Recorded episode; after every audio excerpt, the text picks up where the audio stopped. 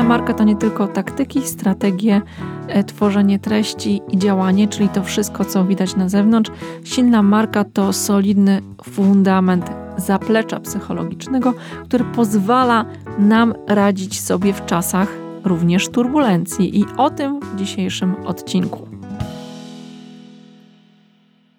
Jeżeli masz takie poczucie, że jesteś w mocno rozbujanej łodzi na morzu lub jeziorze, które jest w sztormie albo które jest niebezpieczne, że pogoda na zewnątrz jest nie do końca sprzyjająca i chociaż niektórzy w innych łodziach mają przeciwsłoneczne okulary i uśmiechają się szeroko, to ty masz przeświadczenie, że jest zupełnie inaczej. Jeżeli tak się czujesz w kontekście czasów, w których my jesteśmy i myślisz sobie o tym, że silna marka, e, nie tylko osobista, ale firmy, to jest potencjał i zasób psychologiczny, emocjonalny ludzi, którzy ją tworzą, to to jest dobry styl myślenia. A w dzisiejszym odcinku podcastu powiem Ci o czterech zasadach, które pozwalają przetrwać w czasach turbulencji więcej, świetnie sobie w tym czasie poradzić. Cztery psychologiczne zasady, które pozwalają, aby efektem tego była spójność, pewność, wytrwałość oraz dalsze dążenie do celu. Jesteśmy w czasie e, wielkiej zmiany. Zmiany, e, która jest gigantyczną niewiadomą. Jak dla mnie jesteśmy w e, czasie pewnej transformacji, która spowoduje, może spowodować zmianę ustrojów, gigantyczną e, zmianę, która wpłynie właściwie na cały świat. I ja szczerze mówiąc, jakieś chyba trzy miesiące temu przestałam czekać na powrót do normalności. Przestałam myśleć w kategoriach, oby tylko znaleziono szczepionkę i sytuacja się zmieni, wrócimy do dawnych czasów. W mojej ocenie nigdy już nie wrócimy do tej normalności, którą e, znamy. Co wcale nie oznacza, że ja myślę pesymistycznie o tym, co się wydarzy. Raczej e, staram się ocenić rzeczywistość i wziąć ją taką, jaką jest, i wziąć odpowiedzialność za to, co ja jestem w stanie zmienić, co jestem w stanie zrobić, i opracować pewien plan działania.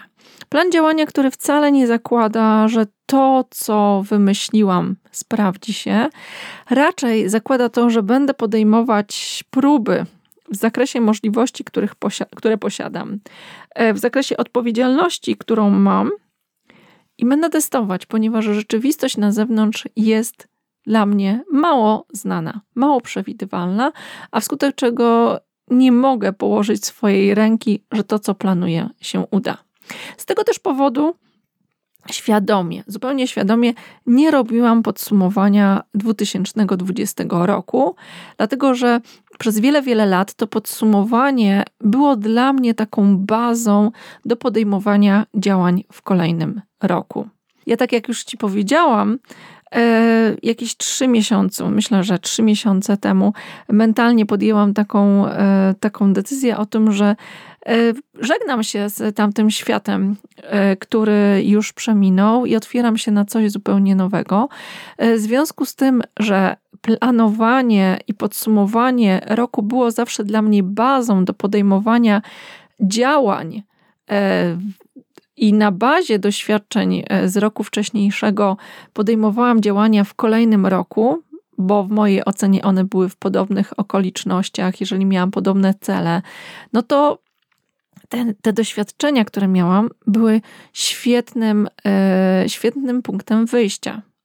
W tym momencie, kiedy e, nastawiam się na coś zupełnie nowego, kiedy myślę o otoczeniu jako o czymś, co jest e, bardziej w drodze niż jest stabilne, po prostu nie robię takich podsumowań. E, moje podsumowania to raczej podsumowania z poziomu wdzięczności. Wdzięczności za to, że w poprzednim roku mój biznes e, rozwijał się tak, e, jak to zaplanowałam jeszcze w 2019 roku. Wdzięczności za ludzi, z którymi pracowałam, za rodzinę, za to, że jesteśmy zdrowi, za to, że w tych okolicznościach, w których żyjemy, udaje nam się a raczej mamy e, stabilność emocjonalną, finansową, psychologiczną i generalnie możemy optymistycznie myśleć o przyszłości. Nie ma jakichś e, kotwic, nie ma jakichś obciążeń, które powodują, że w tej nowej rzeczywistości jesteśmy mniej e, mobilni.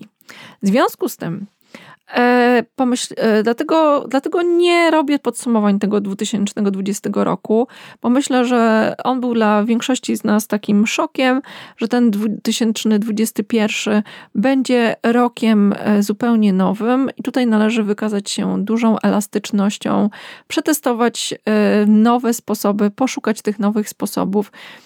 I na tej łodzi, o której powiedziałam na samym początku naszego spotkania, nie liczyć, że nagle zrobi się e, zupełnie płasko, albo wiatr będzie wiał e, tylko w naszym kierunku i wyprzedzimy wszystkich. Raczej e, żyć w perspektywie tego, że ta łódź się chwieje, ona będzie się chwiać, a naszym zadaniem na najbliższy czas będzie pewne balansowanie i próba znalezienia dobrego kierunku. I tutaj dochodzimy do pewnego sedna. E, mianowicie pomyślałam o takich czterech zasadach, które pomagają mi e, na tej łodzi e, życia, czy to biznesowego, czy też osobistego, świetnie sobie poradzić. Świetnie sobie poradzić, mam na myśli nie być jednorożcem szczęśliwym, leżącym w przeciwsłonecznych okularach, ale raczej e, stabilnie, e, w komforcie e, i mam chyba dobre słowo, dobrostanie iść dalej w kierunku, który sobie wyznaczyłam. I dlaczego to wszystko? Dlaczego uważam, że te nasze, nasze podejście do takiego lukrowania rzeczywistości jest złe? E, myślę tak, dlatego że mm, e, nasza ocena rzeczywistości, e, to co my postrzegamy jako dobre lub złe, jest wynikiem tego, czego doświadczamy, i jest to podzielone przez oczekiwania, jakie mamy. Jeżeli nastawimy się na oczekiwanie pod tytułem powrót do normalności, to niezależnie co się wydarzy, dobrego lub złego, to to, czego doświadczymy w najbliższym czasie, podzielone przez oczekiwanie powrót do normalności, będzie zawsze rozczarowaniem, a wychodzenie z rozczarowania, radzenie sobie rozczarowaniem, radzenie sobie z trudnymi emocjami, to nigdy nie jest łatwe zadanie. I e, i z tego powodu pierwsza zasada, e, którą przyjmuję, to jest zasada lukrowanie rzeczywistości, to nie jest rozwiązanie. I e, w tej zasadzie mam takie powiedzenie, że nie jestem tutaj po to, żeby mi się podobało. Właściwie to powiedzenie e, to wzięłam, nie pamiętam już skąd, ale przypomina mi się taki obrazek, gdzie na w ścianie w siłowni był właśnie wielki napis: Nie jesteś tutaj po to, żeby ci się podobało. I myślę, że my, jako ludzie, mamy taką niebezpieczną tendencję, i my, jako ludzie e, żyjący e, na zachodzie, e, w, w przypadku Polski, w centralno-wschodniej Europie, generalnie żyjący w dobrobycie, w świecie, który jest w miarę przyjemny, bezpieczny, który jest kontrolowalny, E, uważamy, że wiele rzeczy nam się należy, że generalnie wszyscy powinni być mili, że powinny nas spotykać rzeczy, które są fajne i że generalnie tak już powinno być. Nie do końca się z tym zgadzam. Znaczy, nic, nie, nic nam się od życia nie należy. E, wszystko, co dostajemy e, pozytywnego, powinniśmy być za to wdzięczni, bo to nie jest takie oczywiste, że mamy, że każdy na tym świecie ma dach nad głową, ma jedzenie, mm, ma stabilność, ma rodzinę. Tak nie jest.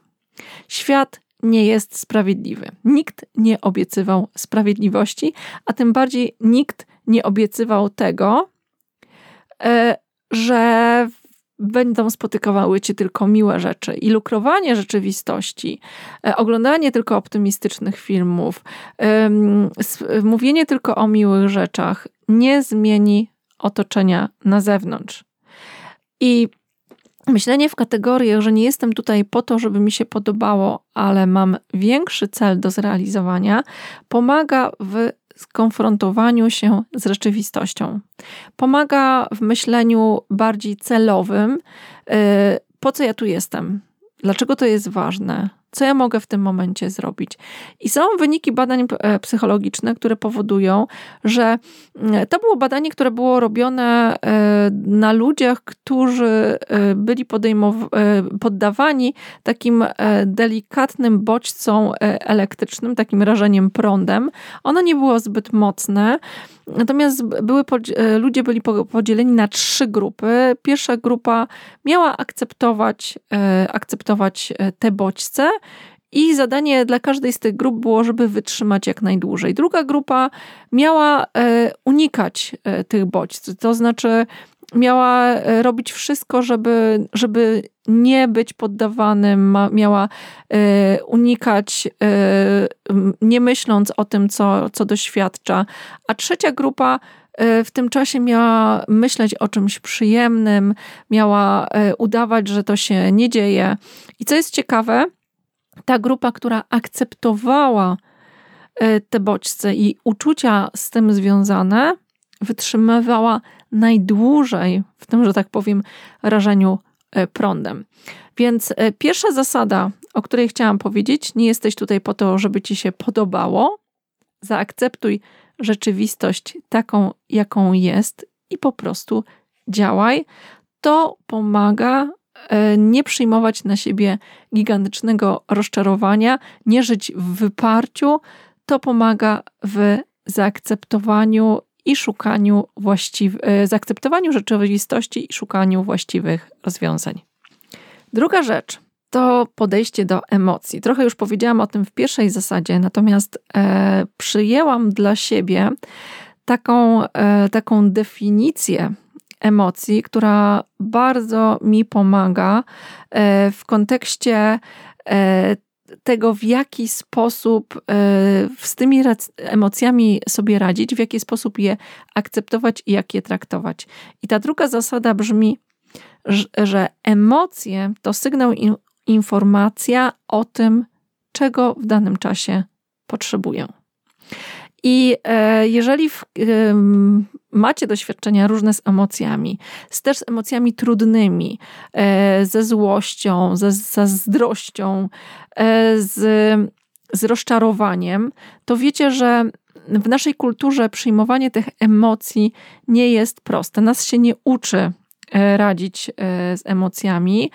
E, nasz się uczy raczej w myśl zasady, że może nie zazdrość innym, ale jak to był taki dowcip, że w Ameryce, jeżeli jest farmer, który, który ma 300 krów, a jego kolega ma 1000 krów, to ten pierwszy myśli, obym ja też miał tysiąc e, krów i zrobię wszystko, żebym miał tysiąc krów. Tak w Polsce to jeżeli sąsiad ma trzy krowy, to ten pierwszy myśli, żeby one mu zdechły.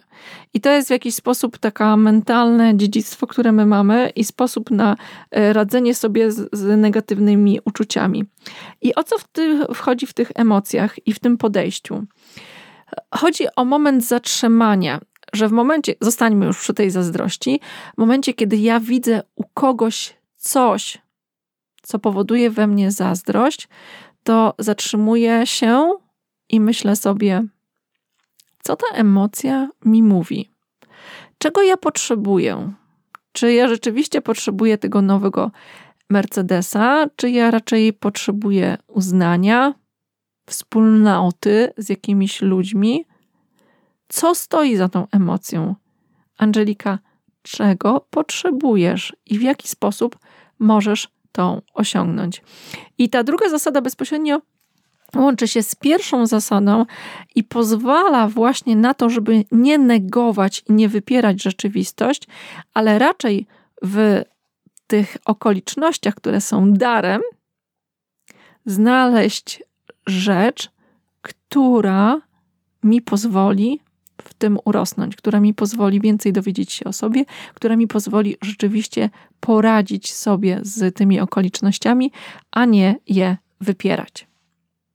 Trzecia rzecz, o której chciałam Wam powiedzieć, to zaakceptuj cykl zmiany. I e, w moim e, podcaście w 11, 12 i 13 odcinku macie pełne trzy odcinki wiedzy na temat, jak wygląda e, psychologia zmiany, na temat silnej woli, na temat nawyków, na temat cyklu zmiany według Kübler-Ross. Natomiast to, co chciałam teraz powiedzieć, to jest taki cykl zmiany, który jest oparty o inne wyniki badań, o jakie to Wam napiszę w opisie, to nie jest tutaj akurat teraz najistotniejsze.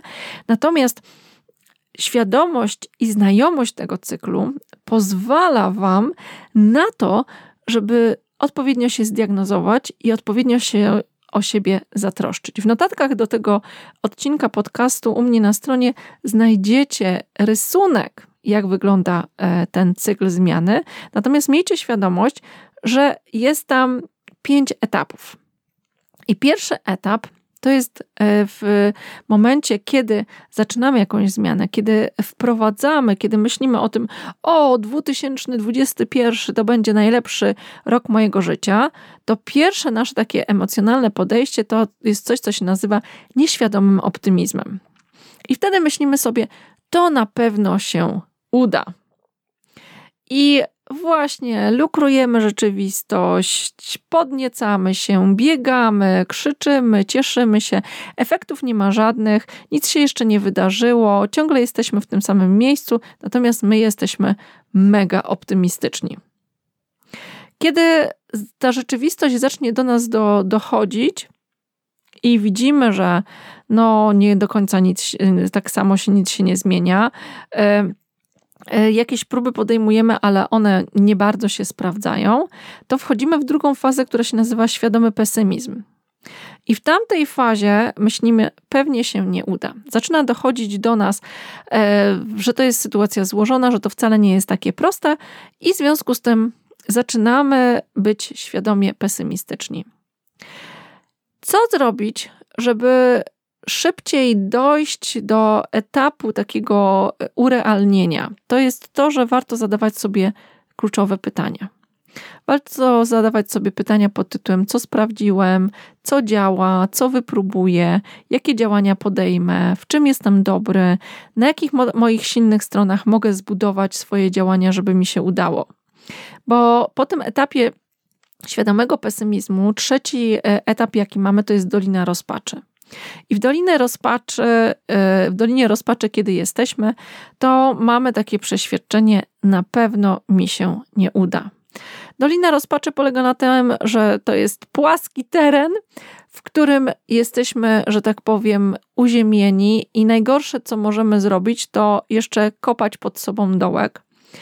E, w Dolinie Rozpaczy to, co e, jeżeli siebie zdiagnozowaliśmy, to warto poszukać pomocy. To znaczy poszukać pomocy na zewnątrz, świadomie, mentorów, e, osób, którym się udało, mm, poszukać pomocy wśród przyjaciół, znaleźć wsparcie, znaleźć światło gdzieś na zewnątrz, w oparciu e, o nasze silne strony, w takim sensie, że znowu nie szukać wsparcia pod tytułem e, o, znajdę kogoś, kto e, właśnie komu się udało e, w IT, chociaż ja jestem w ogóle zupełnie innej branży i teraz oto ja będę od nowa, zaczynam życie i będę działać w IT. Jak znacie, jak zobaczycie na ten wykres, ten, ta, ta dolina rozpaczy, Kolejny, kolejny element, to kolejny krok to jest świadomy optymizm. I żeby tam się znaleźć, to należy wypróbować różne opcje, przetestować i jak najszybciej znaleźć coś, co sprawdza się i co daje rezultaty. I w zupełnie nowej przestrzeni będzie Wam bardzo trudno to osiągnąć, chyba że znowu, znowu, znowu, znajdziecie sobie odpowiednie wsparcie, które Wam szybko pomoże to zrealizować. I kiedy już znajdziecie się na etapie świadomego optymizmu, czyli znajdziecie, sprawdzicie, co działa i będziecie już wiedzieli, jak ten cykl powtórzyć, żeby wzmocnić efekty, później to już tylko sukces i spełnienie na tym etapie. Y, no i wejście pewnie w nowy cykl zmiany, a co Was później tam czeka, to już wiecie, że znowu nieświadomy optymizm, później świadomy pesymizm, dolina rozpaczy, świadomy optymizm, sukces i spełnienie. Ja mówiłam o tym E, ja mówiłam o tym też e, trochę na ostatnim webinarze, e, o tym, jak poznać i zdiagnozować psychologiczne bariery, które trzymają nas w miejscu i nie pozwalają wprowadzać zmiany. Podam Wam w notatkach link do tego webinaru dla tych wszystkich, którzy zdiagnozowali się jako osoby, które tkwią właśnie albo w lukrowaniu rzeczywistości, albo są w dolinie rozpaczy i nie wiedzą, co dalej ze sobą zrobić. No właśnie, ale po, to, po co to wszystko? E, to wszystko jest po to, żeby zbudować silny psychologiczny fundament, zaplecze dla Twojej silnej marki, e, dla Twoich działań e, biznesowych, po to, żeby być efektywnym, żeby właśnie te, to zaplecze emocjonalne nie było, nie było nam kotwicą, nie było nam kulą u nogi, ale raczej po, po to, żeby było ono dla nas wsparciem i żeby pomagało nam i było dobrym fundamentem do naszych działań. To całe psychologiczne zaplecze jest elementem tego, kim my jesteśmy jako ludzie. Nie jesteś w stanie oddzielić swoich emocji, nie jesteś w stanie oddzielić psychologii, swojego funkcjonowania od działań, które podejmujesz. I żeby te działania były spójne, stabilne, żeby być w tym wytrwałym, trzeba e, dokonać pewnych e, działań, że tak powiem, na zapleczu, żeby to, co będzie widoczne na zewnątrz, było e, prawdziwe, było spójne, było autentyczne, było skuteczne, było oparte o, o rzeczywistość, a nie o pewną ułudę. O tym, jak wyznaczyć sobie strategię dla swojej marki osobistej, która właśnie chce być spójna, autentyczna, e, która, e, która działa pomimo przeciwności, e, która działa na tej rozbujanej łódce życia, to o tym wszystkim będę mówiła na najbliższym webinarze. Już teraz Cię zapraszam. Jeżeli odsłuchasz tego odcinka już po webinarze, to ten webinar również będzie, będzie do znalezienia u mnie na stronie i w notatkach masz zdecydowanie link do tego. A dla tych, którzy słuchają teraz na bieżąco, już teraz serdecznie Cię zapraszam. 14 e, stycznia o godzinie 20.30 jak zawsze. No dobrze, no i została czwarta zasada, o której chciałam Wam powiedzieć, o której chciałam Ci powiedzieć, a raczej takie powiedzenie, e, które mi pomaga e, w chwilach, w których wydaje się, że sytuacja już jest tak ciężka, że gorzej być nie może. To powiedzenie brzmi: Wszystko przemija, nawet najdłuższa żmija. I e, w świecie, który jest ustawiczną zmianą, e, wydaje, wydaje by się, wydawałoby się, że każdy z nas to wie, że to jest oczywiste, jednak nie jest. Musisz wiedzieć, że nasz mózg e, naturalnie unika zmian, że nasz mózg szuka stałości, że naszego mózgu każda zmiana wiąże się z niebezpieczeństwem i my notorycznie będziemy tego unikali. I im prędzej przyzwyczaisz się do tego, że wszystko jest przemijające, że nie ma co przywiązywać się do obecnego stanu, tym lepiej będziesz radzić sobie z rzeczywistością. I tutaj przypomina mi się taka e, historia, e, którą usłyszałam e, jakiś czas temu, chyba w jakimś wywiadzie z Asią Chmurą, która opowiadała sytuację taką, że była na, e, na warsztatach medytacji. I na tych warsztatach była też kobieta, która była mamą trojga dzieci i nieustannie ze spotkania na spotkanie opowiadała, że to u niej się nigdy nie wydarzy, że to jest niemożliwe, żeby matka trojga dzieci była w stanie e, być właśnie tym e, joginem, e, takim stabilnym na tle e, jeziora, które jest zburzone. Że jak ona może w ogóle przy trójce dzieci, harmiderze, e, tyle, e, tylu zadaniach, tylu aktywnościach móc wyłączyć się i wyciszyć. I mężczyzna, który to prowadził, niestety nie pamiętam jego, jego imienia i nazwiska, ciągle na, na jej wypowiedzi, na jej takie narzekanie mówił do niej, to też przeminie to też przeminie. I e, spotkania, ze spotkania na spotkanie ona przychodziła z, ciągle z tą samą informacją. On e, ciągle reagował w ten sam sposób, to też przeminie. I któregoś dnia ona przychodzi i mówi: Udało się, udało się, zrobiłam to. Tutaj dzieci biegają, mąż coś robi, ale ja po prostu siedzę wyłączona, w cichości, totalnie stabilna, zakotwiczona w sobie.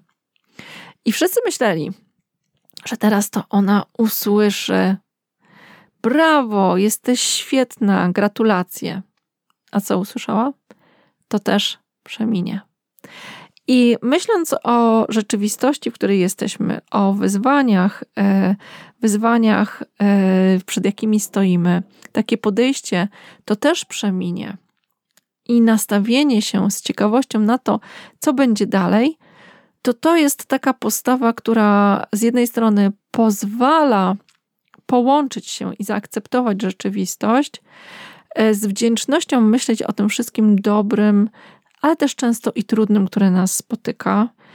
I ta ciekawość pozwala nam też myśleć o tym, że za rogiem może być coś nowego. Że to nowe może być dla nas e, i piękne, i trudne. Że rzeczy, które nas spotykają, mają w sobie i światło, i cień.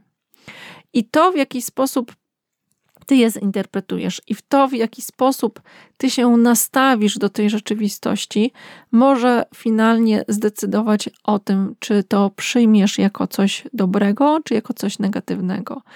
To, o czym dzisiaj mówiłam, jest takim psychologicznym fundamentem do e, tego, jak sobie radzić w czasach turbulencji. Jestem przekonana, że te cztery zasady to jest tylko początek. Jestem ciekawa, jakie, jakie zasady, jakie powiedzenia, jakie przysłowia masz w swoim życiu, które pozwalają ci właśnie na tej rozbujanej łodzi życia radzić sobie. Podziel się ze mną w komentarzu, pod wpisem, e, czy gdziekolwiek indziej. Podziel się ze mną swoim spostrzeżeniem. Jestem niezwykle tego ciekawa. No i gdybym miała powiedzieć e, na koniec trochę o trzech rzeczach, które warte są zapamiętania i które uważam z tego wszystkiego, co dzisiaj powiedziałam, za najważniejsze, to po pierwsze, wszystko przemija, nawet najdłuższa żmija. Po drugie, nie jesteś tutaj, żeby ci się podobało. I po trzecie, spójrz na cykl zmiany i dobrze zdiagnozuj miejsce, w którym jesteś, po to, żeby wiedzieć, jakie etapy jeszcze są przed tobą, po to, żeby wiedzieć, jak sobie z tym poradzić i jak najszybciej dojść element, do miejsca, w którym wprowadzisz, przezwyciężysz, przejdziesz przez tą sytuację z sukcesem, cokolwiek ten sukces miałby dla ciebie oznaczać.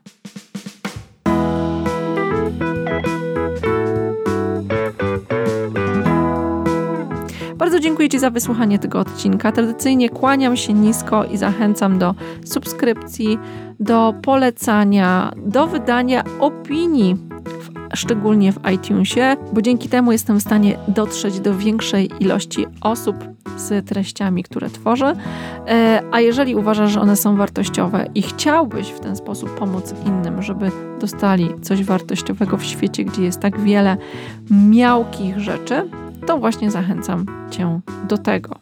Do zobaczenia na mojej grupie e, na Facebooku Silna Marka w Praktyce. Jeżeli jeszcze nie dołączyłeś, to koniecznie dołącz.